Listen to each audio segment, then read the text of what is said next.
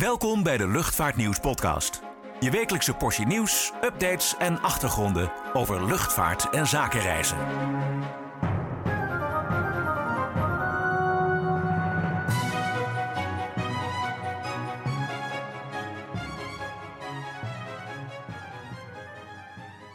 Hallo en welkom bij de Luchtvaartnieuws podcast. Mijn naam is Niek Vernooy en ik word vergezeld door mijn collega Klaas-Jan van Woelkom.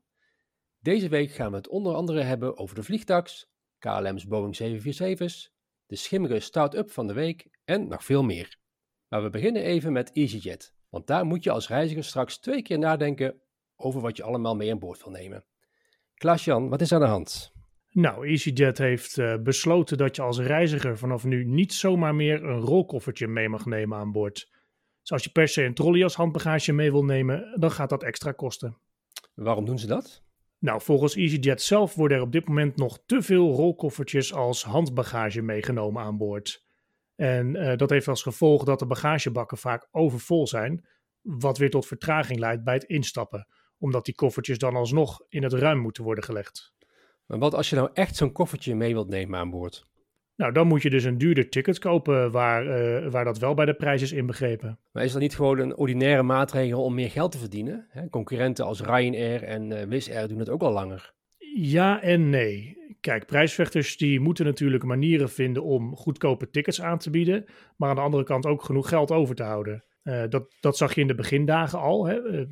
voor aanvullende diensten als het inchecken van koffers of eten aan boord moet worden bijbetaald. En op die manier worden de goedkope tickets dus terugverdiend. En veel van die maatregelen die prijsvechters nemen, die worden later ook overigens door uh, traditionele luchtvaartmaatschappijen overgenomen. Dat zie je bijvoorbeeld bij British Airways en bij Lufthansa, waar je ook moet bijbetalen voor eten en drinken. Of om koffers uh, in te checken op, uh, op, op korte vluchten. En zouden we straks ook uh, voor rolkoffertjes moeten bijbetalen bij KLM? Nou ja, dat, dat weet je natuurlijk maar nooit. Maar op dit moment zijn er nog geen plannen voor. Wat mag je overigens nog wel gratis meenemen? Nou, bij EasyJet uh, uh, mag je nog steeds een, een klein stuk handbagage meenemen. Maar dat moet dan wel onder de stoel voor je passen. Dus uh, noodzakelijke dingen kun je nog steeds in een rugzak of een laptoptas proppen. En, en gewoon meenemen aan boord. Over bijbetalen gesproken, nog minder dan een maand en dan moeten we 7,45 euro extra gaan bijbetalen als we een ticket kopen. Vanwege de Nederlandse vliegtax die op 1 januari van kracht wordt. Ja, ja, het is, uh, het is een vreemde maatregel. Ja, je zou het ook belachelijk kunnen noemen eigenlijk. Uh, en er is logischerwijs dan ook heel veel weerstand uh, binnen, binnen de reisbranche en binnen de luchtvaart tegen die, tegen die vliegbelasting. Ja, hoezo? Nou ja, op dit moment bevindt de luchtvaart zich natuurlijk in de grootste crisis na de oorlog. En dan gaat de overheid de sector nog zwaarder belasten ook. Ja, we kennen de vliegbelasting hè, uit het verleden, meer specifiek in 2008 en 2009. Dat was geen succes, hè? Nee, bepaald niet. Uh, de miljoenen die toen werden opgehaald, die stonden niet in verhouding met de economische schade die de vliegtax opleverde. En hoe reageert de branche op de belasting? Nou ja, eigenlijk iedereen die ik spreek vindt het een dolksteek in de rug van de politiek. Uh, kijk, het gaat natuurlijk ook nergens over. Nederland speelt het braafste jongetje van de klas door voor de bühne een vliegtax uh, te heffen. Maar feitelijk heeft dat nul effect op het milieu, zoals wel wordt beweerd er gaat ook geen cent van die belasting naar verduurzaming. Ik bedoel, er wordt geen innovatie op het gebied van biobrandstof van betaald. Uh, KLM krijgt er geen gratis ledlampjes voor om het hoofdkantoor te verlichten. En daarnaast rammelt de invoering van die vliegtax ook aan alle kanten. Hoezo? Nou, ten eerste is de Eerste Kamer nog helemaal niet akkoord, hè, waardoor het eigenlijk nog helemaal niet bekrachtigd is. En ten tweede wordt de belasting uh, met terugwerkende kracht ingevoerd. Uh, kan dat? Nou ja, dat is dus de vraag. Uh, kijk, normaal gesproken zou een, een, dergelijke belasting alleen gaan gelden op nieuw geboekte tickets. Maar uh, als je nu kijkt naar KLM, die moeten eigenlijk een naheffing gaan incasseren bij mensen die al maanden geleden een ticket hebben geboekt voor een vlucht uh, na 1 januari. Gaan ze dat doen ook? Nee, nee. Dat, dat zou ook heel vreemd zijn. Kijk, als jij een brood hebt gekocht bij de bakker, dan komt hij ook niet na maanden nog aan je deur om extra geld te vragen als de graanprijs omhoog is gegaan. Uh, dus voor luchtvaartmaatschappijen geldt dat ze die naheffing uit eigen zak moeten gaan betalen. En dat is nog buiten het feit dat maatschappijen uh, ook administratieve kosten maken om die belasting te innen en af te dragen. Kortom, in de luchtvaart is niemand fan van die belasting. Nee, en, en terecht. Het zet ook op geen enkele manier zoden aan de dijk. En, eh, en laten we ook wel wezen, niemand gaat niet vliegen omdat een ticket een paar euro duurder is geworden. Dat is echt puur symboolpolitiek. Uh, British Airways maakte deze week bekend dat er maar liefst vier Boeing 747's worden gered van de slopershamer. Hoe is dat zo gekomen? Nou, British Airways is uh, jarenlang een grote gebruiker geweest van de Boeing 747. En door de coronacrisis werden alle 31 exemplaren waar ze nog mee vlogen vervroegd buiten dienst gesteld. Uh, tot, tot verdriet van passagiers en liefhebbers overigens. Uh, en drie toestellen kregen vorig jaar een historische beschildering ter ere van het officieuze 100-jarig bestaan van de luchtvaartmaatschappij. En die toestellen worden dus nu uh, bewaard en uh, tentoongesteld. Zowel dus die toestellen in een historische beschildering als, als één toestel in de huidige beschildering. Nou ja, vier Boeing 77's, dat is niet mis dus. waar komen ze eigenlijk te staan? Nou, eentje die gaat naar, naar een vliegveld in het zuiden van Wales. Eentje gaat naar Cotswold Airport, dat was voorheen bekend als Campbell. En eentje gaat naar het Dunsfold Aerodrome in, in Surrey, waar al een British Airways Boeing 747 staat. En Dunsfold, is overigens wel grappig, uh, dat is ook het vliegveld dat uh, wordt gebruikt in het programma Top Gear als testcircuit. Ja, daar staat zelfs al een oude 747 van British Airways, hè? Ja, klopt. KLM heeft de Boeing 747 als passagiersvliegtuig dit jaar ook uitgefaseerd. zou het daar niet eentje van naar een museum moeten gaan? Nou ja, als je, de, mm, als je de reacties op Facebook leest, dan wordt er door liefhebbers wel hard om geroepen, ja.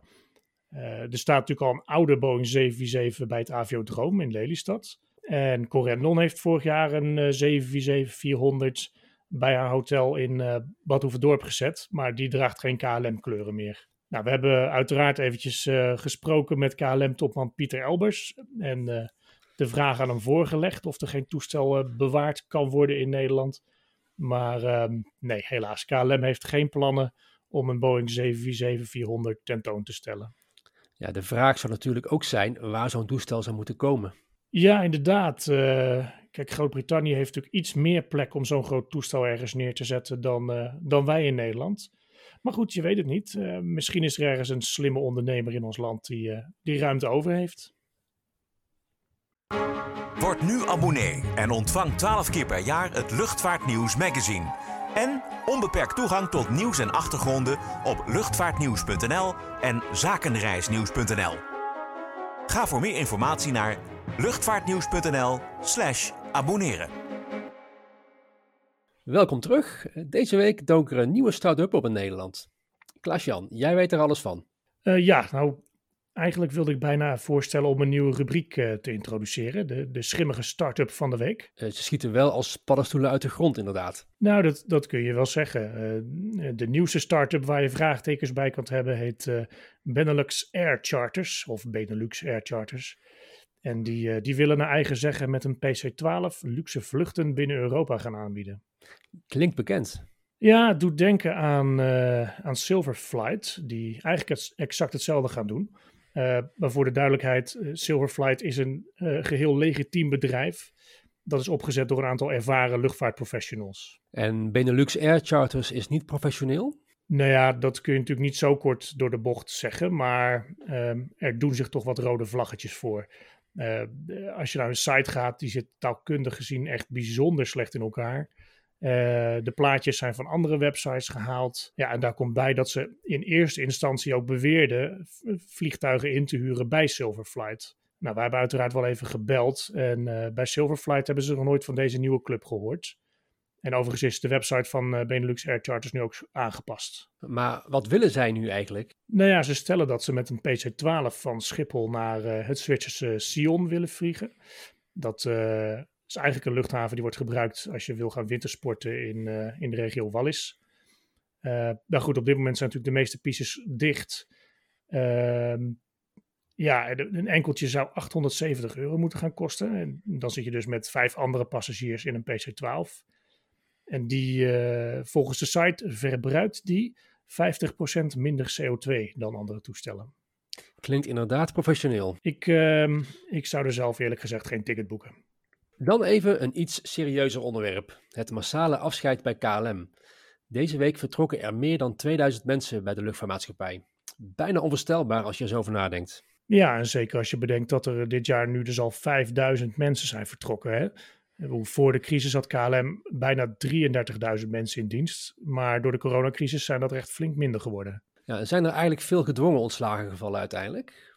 Nou ja, KLM heeft zoals bekend eerst een vrijwillige vertrekregeling ingesteld voor al het personeel. Uh, en later dit jaar, uh, toen moesten de vooruitzichten naar beneden worden bijgesteld. En toen kwam er dus een tweede ronde van die vertrekregeling. Die voor grond- en cabinepersoneel is inmiddels uh, afgerond. Maar voor de piloten start die wat later, dus die loopt nog tot half december. En werd er nog iets speciaals gedaan rond dat massale afscheid van die KLM'ers? Nou ja, kijk, het was natuurlijk niet bepaald reden voor een feestje. Hè? Uh, vorig jaar uh, werd er in hangar 10 op Schiphol-Oost uh, nog uitbundig feest gevierd vanwege de honderdste verjaardag van KLM. Maar nu was op diezelfde plek een zogeheten goodbye lane ingericht, waar, waar personeel een officieel afscheid kreeg en waar meteen spullen zoals uniforms konden worden ingeleverd. Ja, dat moet een triest gezicht zijn geweest. Nou, dat was het zeker. Kijk, je moet je voorstellen dat nu dus één op de zeven KLM'ers in een jaar tijd is vertrokken. Dat is echt wel heel veel. Um, ik heb met Pieter Elbers gesproken deze week en uh, ja, die noemde het afscheid van al die mensen echt het absolute dieptepunt uh, van 2020. En waarschijnlijk ook wel van zijn carrière, want uh, ja, sinds hij aantrad ging het eigenlijk alleen maar beter met KLM. Tja, sterkte aan iedereen die het betreft. As we speak zijn we druk bezig met het extra dikke decembernummer van Luchtvaartnieuws Magazine. Kunnen we alvast een preview geven van wat er allemaal in staat, Klaas-Jan? Nou, dat, uh, dat kan zeker, Nick. Uh, het wordt zoals je zegt een, uh, een extra dik nummer, waarin we uitgebreid terugblikken op het afgelopen jaar. niet alleen hebben we een overzicht van de belangrijkste gebeurtenissen in de luchtvaart, maar we hebben ook interviews gedaan met een flink aantal grote namen uit zowel de luchtvaart als de reisbranche. Ja, met wie spreken we zoal? Ja, nou ja, het zijn er misschien te veel om ze allemaal op te noemen. Maar ja, we hebben KLM-topman Pieter Elbers, Schiphol-directeur Dick Benschop, minister Cora van Nieuwenhuizen, um, Embraer-topman Arjen Meijer, Avianca-baas Anko van der Werf, Transavia-directeur Marcel de Nooijer, luchtvaartexpert Benno Baksteen. Nou ja, goed, zo kan ik nog wel even doorgaan. Klinkt als meer dan genoeg redenen om het nummer te bestellen. Ga naar luchtvaartnieuws.nl voor meer informatie. Goed, dat was het voor deze week. Vanaf deze kant een fijn Sinterklaasweekend gewenst. En tot de volgende keer. Bedankt voor het luisteren naar de Luchtvaartnieuws podcast. Voor opmerkingen, vragen of suggesties, mail ons redactie@luchtvaartnieuws.nl. Een fijne dag en graag tot de volgende podcast.